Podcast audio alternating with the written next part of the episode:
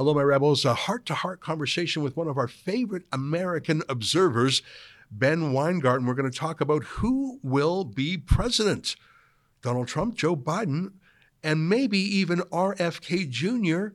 We're going to go through the state of each of their campaigns and the big question what will they not do to stop Donald Trump? That's today's show. But first, let me invite you to become a member of what we call Rebel News Plus. That's the video version of this podcast. Just go to rebelnewsplus.com, click subscribe, eight bucks a month. We need that to pay the bills around here because you know we don't get any money from Trudeau or from YouTube. It's just you and me. And if you like what we do, please chip in. That's rebelnewsplus.com. All right, here's today's podcast.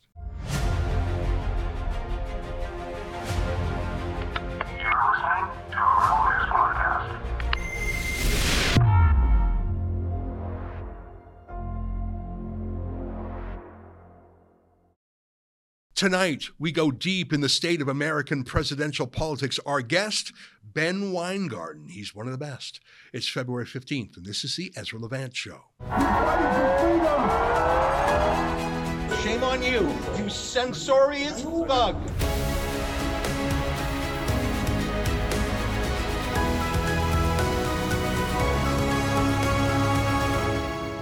Twenty twenty four is a momentous year for Canada already. Justin Trudeau is in free fall. You know, I compared the latest polling on Trudeau in Canada, obviously, with the latest polling for Donald Trump in Canada. Let me say that again. Trump's approval rating in Canada is 33%, whereas Justin Trudeau in the latest polls, and you choose it, whether it's Nanos or um, David Coletto's Abacus, he's at about 23. Donald Trump is more popular or has more approval in Canada, left wingistan, than Justin Trudeau himself. So many things going on. The rebuke by the courts of Trudeau's invocation of martial law, just tremendous. I think Canada is rising up, talking about things we've never talked before. For example, the successful motion in the House of Commons to revise immigration numbers. I wouldn't have imagined that. That said, Canada is a smallish country in a big, big world. And of course, while it's deeply important to us that we rid ourselves of Justin Trudeau at the earliest convenience, and by the way, he legally could stretch out his term as late as 2026, God forbid. I think it's fair to say, and I don't think it's disrespecting of our country to say that what happens in November 2024 in the United States of America, and I refer specifically to the presidential election, what happens in the presidential election in the United States of America this November will have a greater impact on Canada than perhaps anything that will be decided within our own borders. And if that goes for Canada, it goes doubly for other places in the world like Russia, Ukraine, Iran, China, Taiwan, you name it. People always say this is the most important election in a generation. They always say it, but is it actually ever as true as it is now? Well, that's one of the many things we're going to talk about with our next guest, our favorite America-ophile, which makes sense given that he is an American, is our friend Ben Weingarten, who joins us now via Skype. Ben, great to see you again. Always a pleasure, Ezra. You know, there's so many things that I'd like to talk to you about. Um, Joe Biden, who is falling apart in front of our eyes in terms of his cognitive abilities. We're starting to see pro Democrat newspapers like the New York Times openly muse about if the guy's lost his marbles. Do you think the Democratic Party will run Joe Biden as their candidate this year, or do you think they will, at the last moment, switch him out for another candidate? I know the primary season is pretty much over, but there are ways you can replace a candidate on the ballot. Is that kind of Hail Mary pass on the table for the Democrats? Or am I overstating the problems they have with Joe Biden? Is he actually a winner?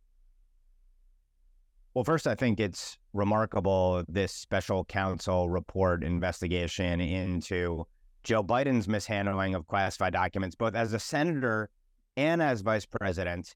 And that has spurred this question of Joe Biden's obvious declining faculties, which you didn't need uh, federal prosecutor to tell the American people what they can see with their own eyes, starting from the basement campaign he ran in 2020 to today. But what's amazing in that report is that it notes that Joe Biden lacked quote unquote recall and essentially had faulty faculties dating back to 2017. Hmm. So this is someone who's been in decline for a very long time.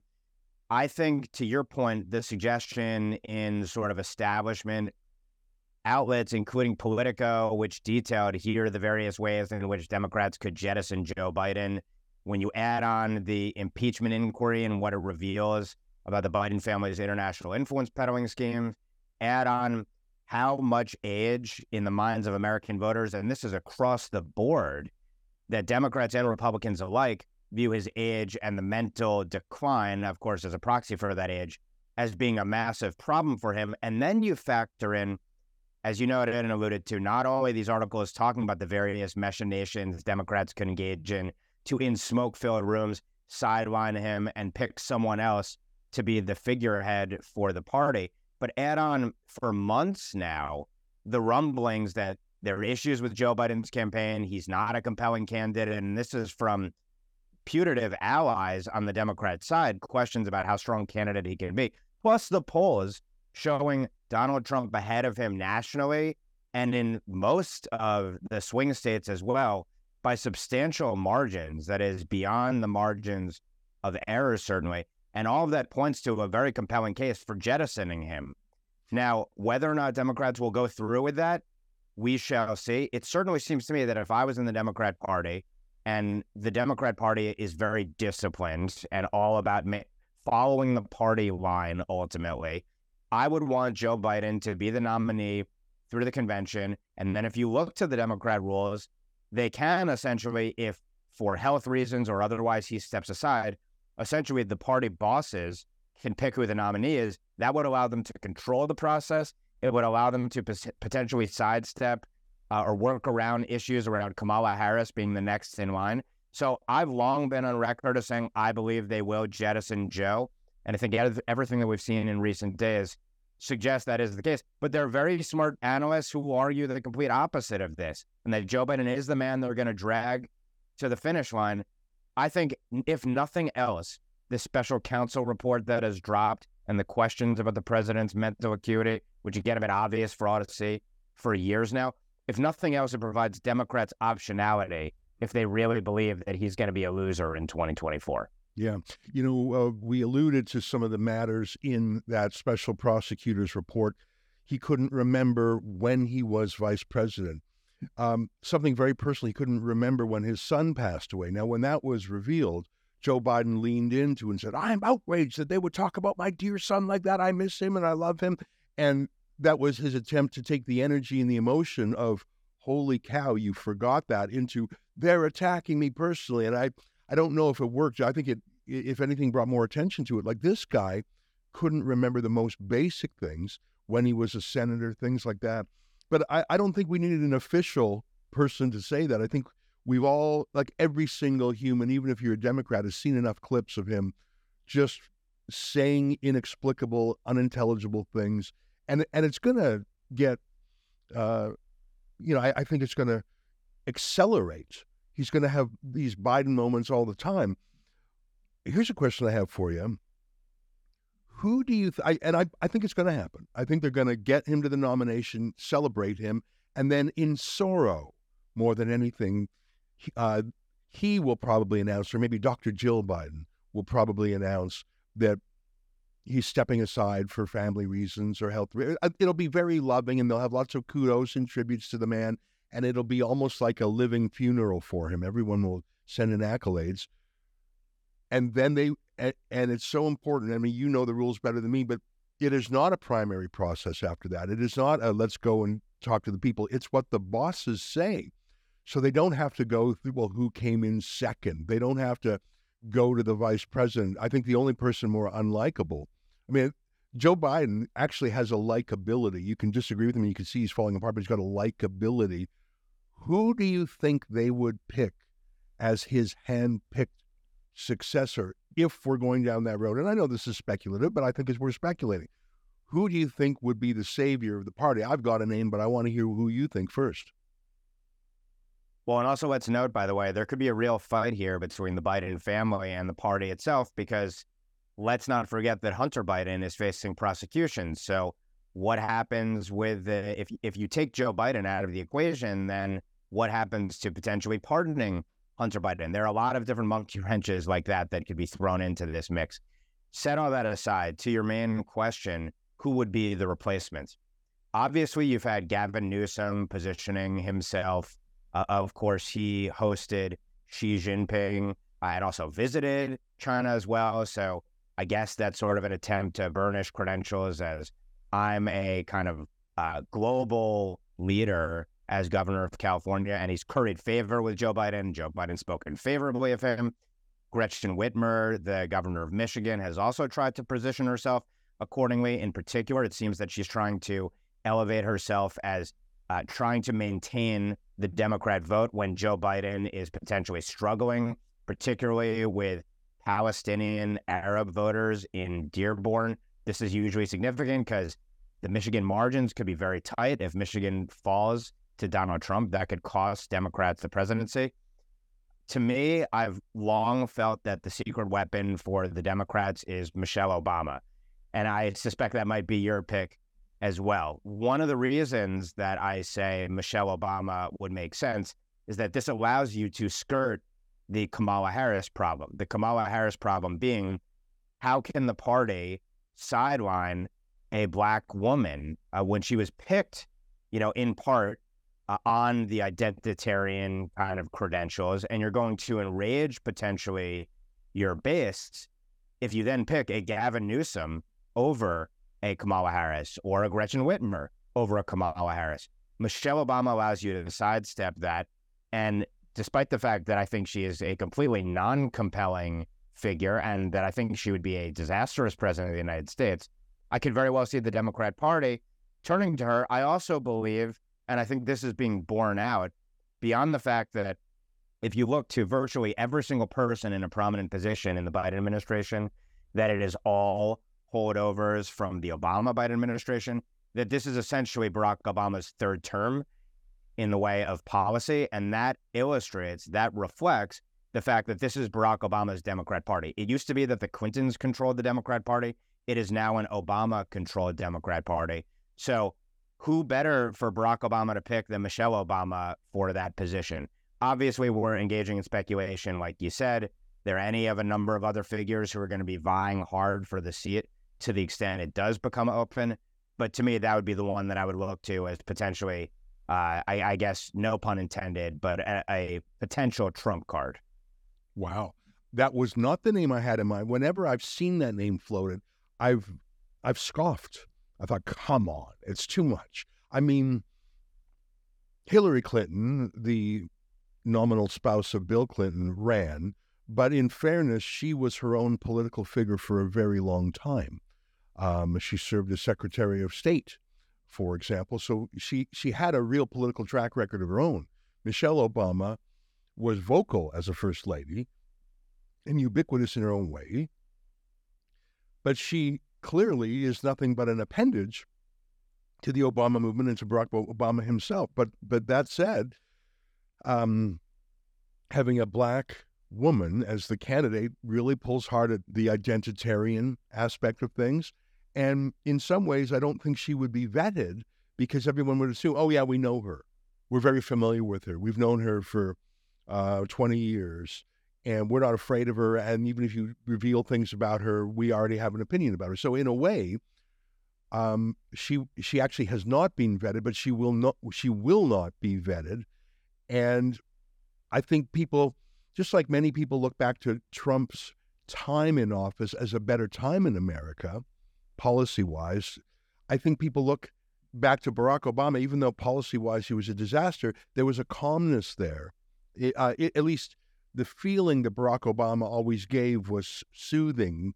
Well, I mean, listen, he could be he could be quarrelsome too, but I think there would be some sentimentality, some nostalgia. Um, I think Michelle Obama would would be a difficult candidate to succeed. I I was gonna I was gonna say Gavin Newsom. It's so obvious to me that he's setting himself up for that role. Uh, he really is a Justin Trudeau doppelganger in so many ways. Um, but I think you're right. I think Michelle Obama would smoke Gavin Newsom. Anyway, we're talking in the realm of speculation, but I think you have to speculate when your your figurehead right now. I mean, he could literally pass away and and no one would be shocked. Let's talk about the other side of the ticket, the other uh, about Donald Trump. The other side of the ballot. Um, I think Trump is one year younger than Joe Biden, but he feels 15 or 20 years younger, I think. Um, they've done everything to him other than jail him. I mean, they're prosecuting him criminally, they're civil lawsuits against him. But he just, you know, he's like that old child's toy, Weeble. Weebles wobble, but they don't fall down. You push him and he comes right back up. In fact, every time he's pushed, his fan base is confirmed that the world is allied against him and it's tough to deny it. Uh, I actually think that the only thing that would stop Trump, God forbid, may it never happen. I hate to even say the words, may it not come true. But I've got to say it, it's on my mind. I think an assassination attempt is really the only thing that would stop him from being on the ballot and being a real contender. And actually, I'm a little bit worried about that. There's been four presidential assassinations in America so far. The stakes have never been higher. The deep state, including lots of FBI, CIA, and and uh, international intrigue types, hate Trump because of what he would, how the changes he would make in the world. I actually think the only thing that could stop Trump, Trump is a bullet. Well, you have rhetoric from the left, from our political establishment in America, constantly talking about how Donald Trump is Hitler reincarnated and that he will bring about tyranny and authoritarianism. So the response, by the way, is let's impose tyranny and authoritarianism so we can destroy our political foes. Set that aside. The rhetoric is certainly subjective, suggestive of a willingness to take the most extreme measures. Let's not forget that in 2020, beyond the draconian lockdowns that were imposed, which obviously had a political aim, you also had essentially leftist mobs rioting throughout the country. And so there was almost there was almost an assumption. If you recall, back around election day, you had businesses in places like Washington D.C. boarding up their windows with the expectation there would be street violence, uh, you know, fires in the streets, essentially, to the extent the American people American people chose wrong. So there was a threat there, essentially, of mob justice trying to impose a political end at the threat of a gun or a billy club. And look, all you have to it, the the thing sort of speaks for itself in the way of the rhetoric that exists around Donald Trump and how existential a threat he is to the country. If you listen to our betters, our elites, and this is accurate, of course, globally as well. So you can't sadly and disturbingly, you can't put anything past a rabid political opposition like this. I pray nothing comes to pass in the way of bodily harm, uh, attempts, etc. Setting that aside, I don't think there's any way he does not win this nomination. Uh, going away, it, the the the primary process is essentially over at this point. I'm not sure what the theory of the case was. If the belief was there would be some black swan event that uh, some superseding indictment would come down or some revelation would come in one of the myriad cases against him that was finally going to be the crushing blow that turned the Republican base against Donald Trump. To your point, the more we see these legal persecution attempts for what they are, and this is exposed every single day in many of these cases.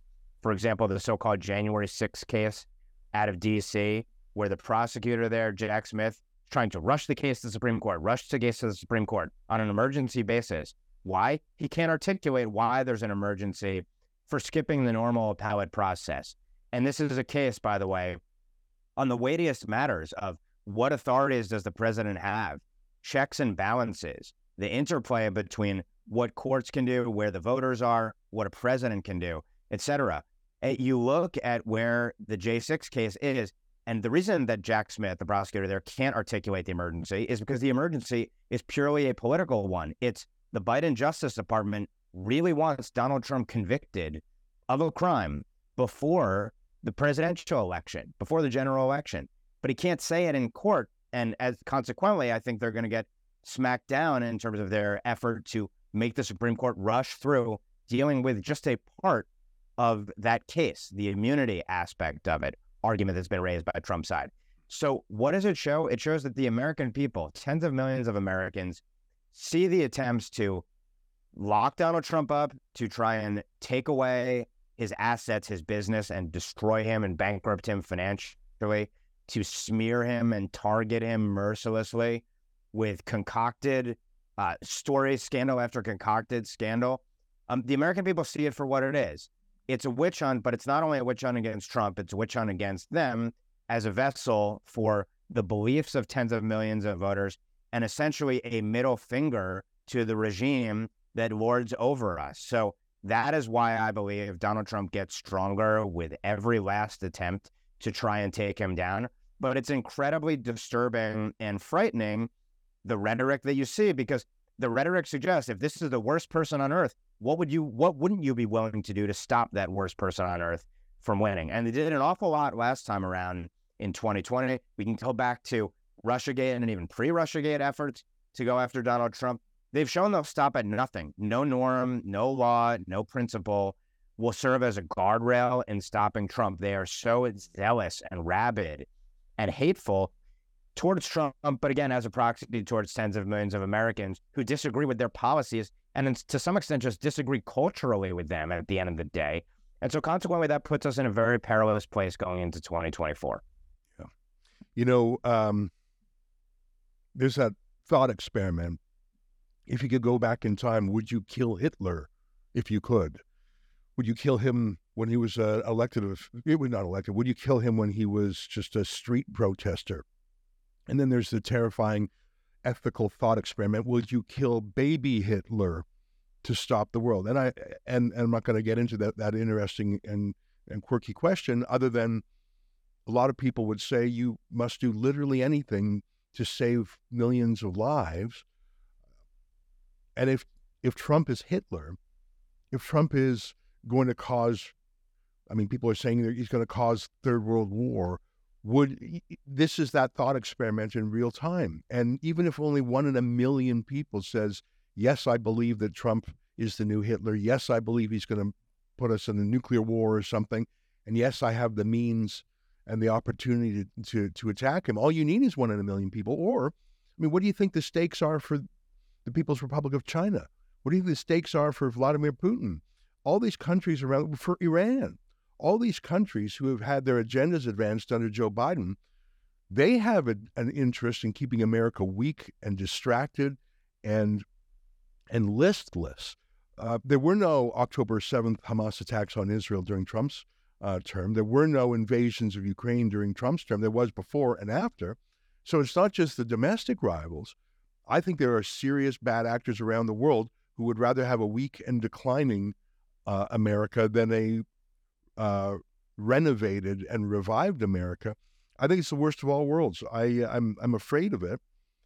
Um, I want to ask you about a possible third name on the ballot. RFK Jr., Robert F. Kennedy Jr., who I really find interesting. And I, I know there's certain things about which uh, he is, you know, I, I, would say, a progressive. I don't know if I'd use the word a hard leftist, but I find that on many other things, he's surprisingly open minded. I think he cares a little more about civil liberties than your average Democrat. I think in terms of foreign policy, he's a little bit more sane than your average Democrat, he even cares about the, the border crisis. Uh, I, I, don't know if he would be my first pick. Being a Canadian, I actually don't get a pick. But I, I think that he is an impressive third party candidate who may well do better than any third party candidate since Ross Perot. And Ross Perot, for those who remember from a generation ago, in many ways handed the presidency to Bill Clinton because he stripped off just enough votes of sort of cranky, um, free market libertarian anti politicians. I think he really paved the way uh, for the Democrats to win. Do you think RFK Jr. will be on the ballot? Do you think he'll siphon votes more from one party or the other? And what do you make of the fact that just the other day it was revealed um, by Judicial Watch, a great civil liberties charity in America, that uh, the U.S. Department of uh, Homeland Security um, re- ruled that they would not provide him with Secret Service protection. I mean, it's it's almost too on the nose. What do you make of RFK Jr.? Is he a threat, and is he at risk? Well, on your last point, it's just asinine that he wouldn't get the protection that he deserves here, and it actually plays into kind of a theme of his, which goes back decades in the Kennedy family, which is the skepticism of the deep state and its intentions and its operations. RFK Jr. stands essentially as an avatar for those Americans, and many of them are Trump voters who reject the establishment, reject what authorities say is settled science and the truth. To your point, my measure of him is that he's a leftist in the classical sense, but not one who wants to throw you in a gulag. He'll actually have an open conversation with you. Like you said, he is uh, a defender of free speech, a defender essentially of the little guy against established business interests, against the administrative state, again, against the deep state. And obviously, the contrarian line on the Chinese coronavirus taps into a, a huge uh, groundswell of feeling among Americans who rejected the lockdowns and the hysteria and the evisceration of our rights, arbitrarily suspended for uh, long periods without any sort of explanation, oftentimes anti scientifically. So you put all that together, and then you throw on top of it the dissatisfaction with Americans uh, to some extent with both uh, the Republican and Democrat assumed nominees, and sort of RFK Jr.'s sort of demeanor, um, you know, the symbolic more than the substantive aspects of RFK Jr., the kind of breath of fresh air that he appears to to put out there. And I think all those things make for a compelling third party candidate and to your point, I do think that he may well have a. I'm not sure if it's going to be a decisive role that he has in terms of siphoning off votes, but certainly uh, more than I think a marginal one. And the question is going to be: in what states does RFK Jr. move the needle, and would he peel off more Trump voters or Biden voters? To the extent Donald Trump, and he sort of has to some extent, embraces RFK Jr. to any degree, whereas Joe Biden clearly loathes RFK Jr. and the Democrat Party completely rejects RFK Jr. By the way, we saw that when he testified before the House Weaponization Committee and the Democrats all savaged him. To the extent you have uh, more than a detente, but even a warmth between the Trump camp and the RFK Jr. camp, does that impact where the votes are siphoned off from to some extent? Hmm. It's hard to say at this point. It's hard to say which candidate he might hurt more ultimately, but I do think he is going to play a pretty substantial role coming down the stretch in this election. And whether or not it's bigger than Perot, I think is is yet to be seen. Uh, but it's certainly probably a more meaningful and significant third party candidate than we've had in some time in America. Yeah. I, and I have a warmth towards him because uh, some of his policies, like he was a he was the original skeptic on on COVID nineteen and the uh, proposed political remedies to it. But along the way, I just found him a compelling person. He's got that Kennedy charisma. He's in his seventies too. I think he's a little bit younger than Trump and Biden, but he comes across as a man a quarter century younger than he is. I mean, I saw him on Joe Rogan a few months back talking about his workout re- regime, and um, I don't think it's just a political photo op. I mean, he works out every day. Uh, here's a shot of him working out on Venice Beach, and and here's a here's a clip of him handling a rattlesnake. Now, this tweet I later discovered was shown in reverse. He was actually letting a rattlesnake go as opposed to grabbing a rattlesnake. But still, would you handle a rattlesnake um, in sort of a it's cool, I love nature way? Here's him in the rattlesnake.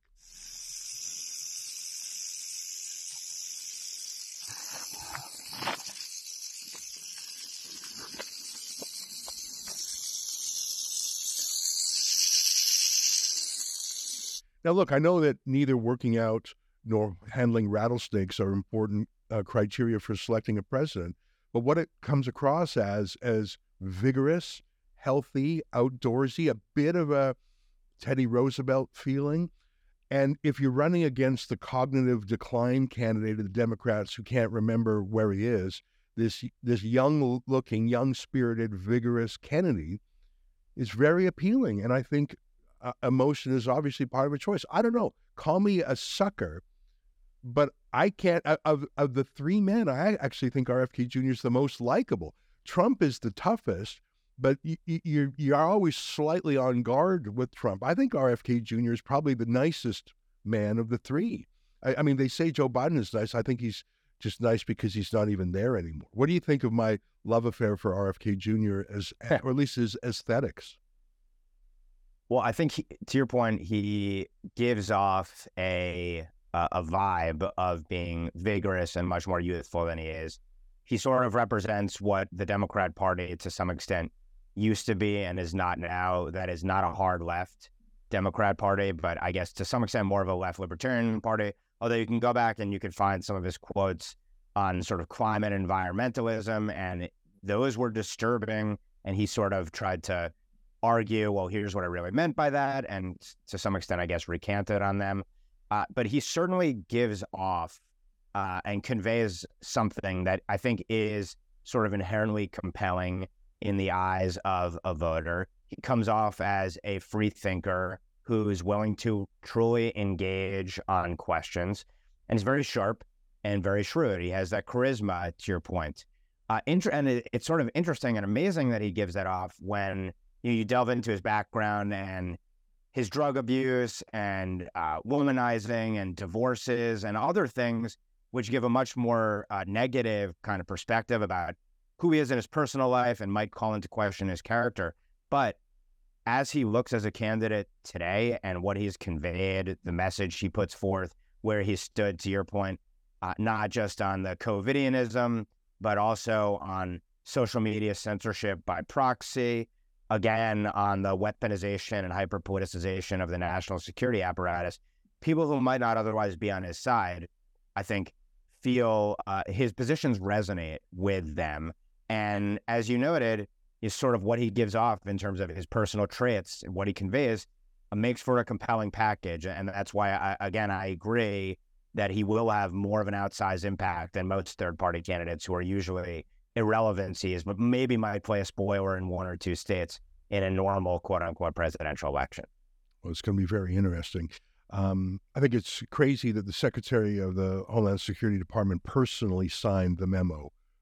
Like literally, the boss, Mayorkas himself, signed the memo refusing to provide him Secret Service protection. If any family in America needs uh, Secret Service protection, you would think it would be that one. It, it it's it just fe- feels so punitive and personal and spiteful.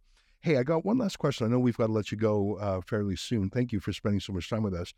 Um, I was riveted for a variety of reasons by Tucker Carlson's recent trip to Moscow, where he interviewed Vladimir Putin, the Russian president. And I started to watch that interview, which was more than two hours long. And it was odd at first. And Tucker himself said he thought that when he asked, why did you invade Ukraine, he wasn't ready for a half hour history lecture going back hundreds and hundreds of years. And Tucker said he wasn't used to that. He thought it was Putin trying to filibuster. And in some ways, it, it was. It was Putin saying, well, you're going to have 100 million people watch this. I'm going to tell them what I want them to hear, not what you want to hear. But I think in another way, that's how Putin is. He doesn't have, he doesn't follow the, the rhythms of Western style reporters. Uh, there are no Western style accountability you know, attack oriented, gotcha oriented reporters in Russia. Uh, they're they're more stenographical. They'll ask a question and then they'll get a professorial speech. Um, I don't. I think that's honestly how Putin talks. If if you ask him a question, he'll answer for as long as he wants because he expects you to listen for as long as he wants.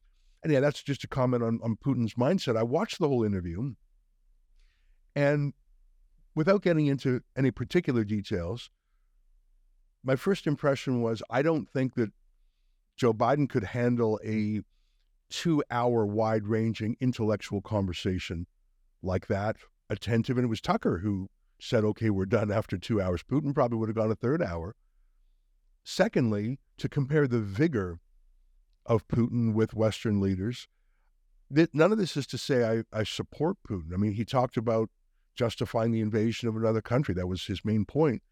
Um, but I thought that was an interesting interview. I thought the reaction in the interview was just as interesting.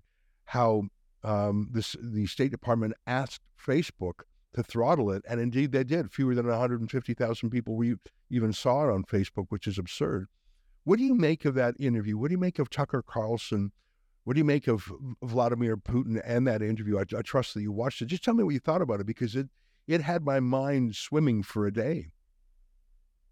Well, first of all, note the irony that now you have the entire political establishment that doesn't want a U.S. commentator who they loathe interviewing Vladimir Putin, despite the fact that, of course, Western outlets have interviewed all manner of strongman, strongmen dictators historically, and despite the fact that many Democrats, especially, wanted the Russian reset with Vladimir Putin, hailed Vladimir Putin when he first rose to power, etc., and then turned on Russia, really, or rather Putin, during the Obama years, and then with the creation of RussiaGate, that turned Russia into the enemy par excellence for people who probably, in many cases, spent the 70s and 80s soft on communism and wanting to appease the Soviet Union.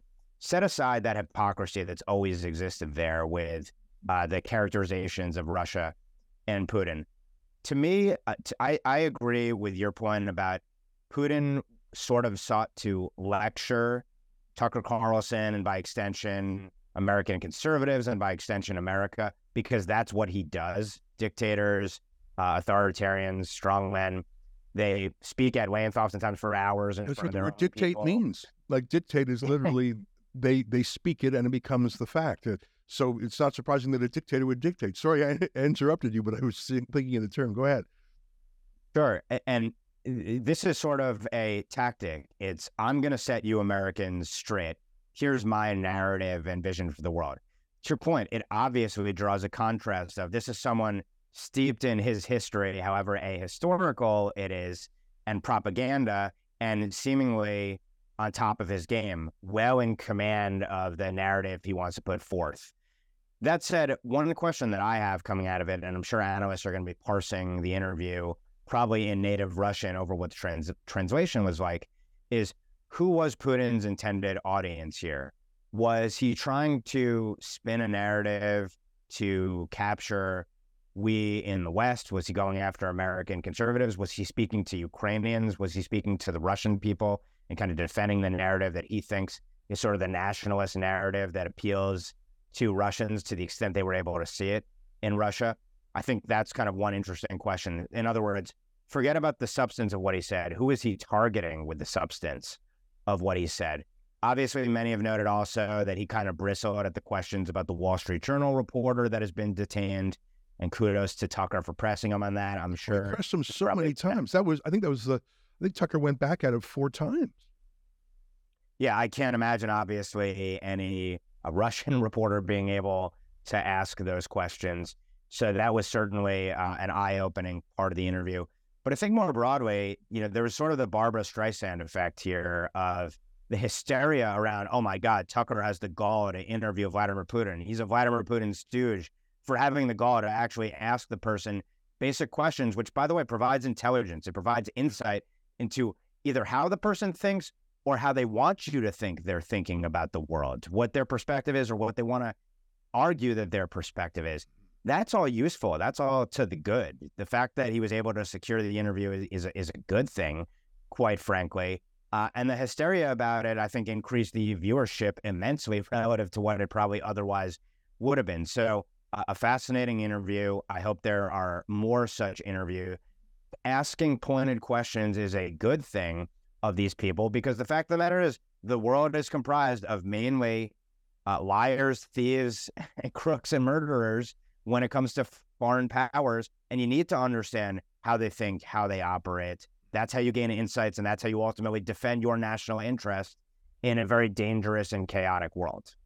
Yeah, I wish that Vladimir Zelensky would have an unscripted uh, interview with a citizen journalist from the West. There's a lot of questions I'd like him to answer. Well, Ben, listen, it's great to see you again. Thanks for spending so much time with us. Of course, uh, Rebel News is based in Canada. We love Canada. The 90% of our work is in Canada, but we do care very much about what happens to our friends and allies in the United States. And as I said at the top of the show, what you will decide as a country this November will have an enormous impact on our country, too. Great to see you, Ben Weingarten. Keep up the fight. Always a pleasure. Thanks so much, Ezra. Right. Well, that's our show for today. Until tomorrow, on behalf of all of us here at Rebel World Headquarters, to you at home, good night and keep fighting for freedom.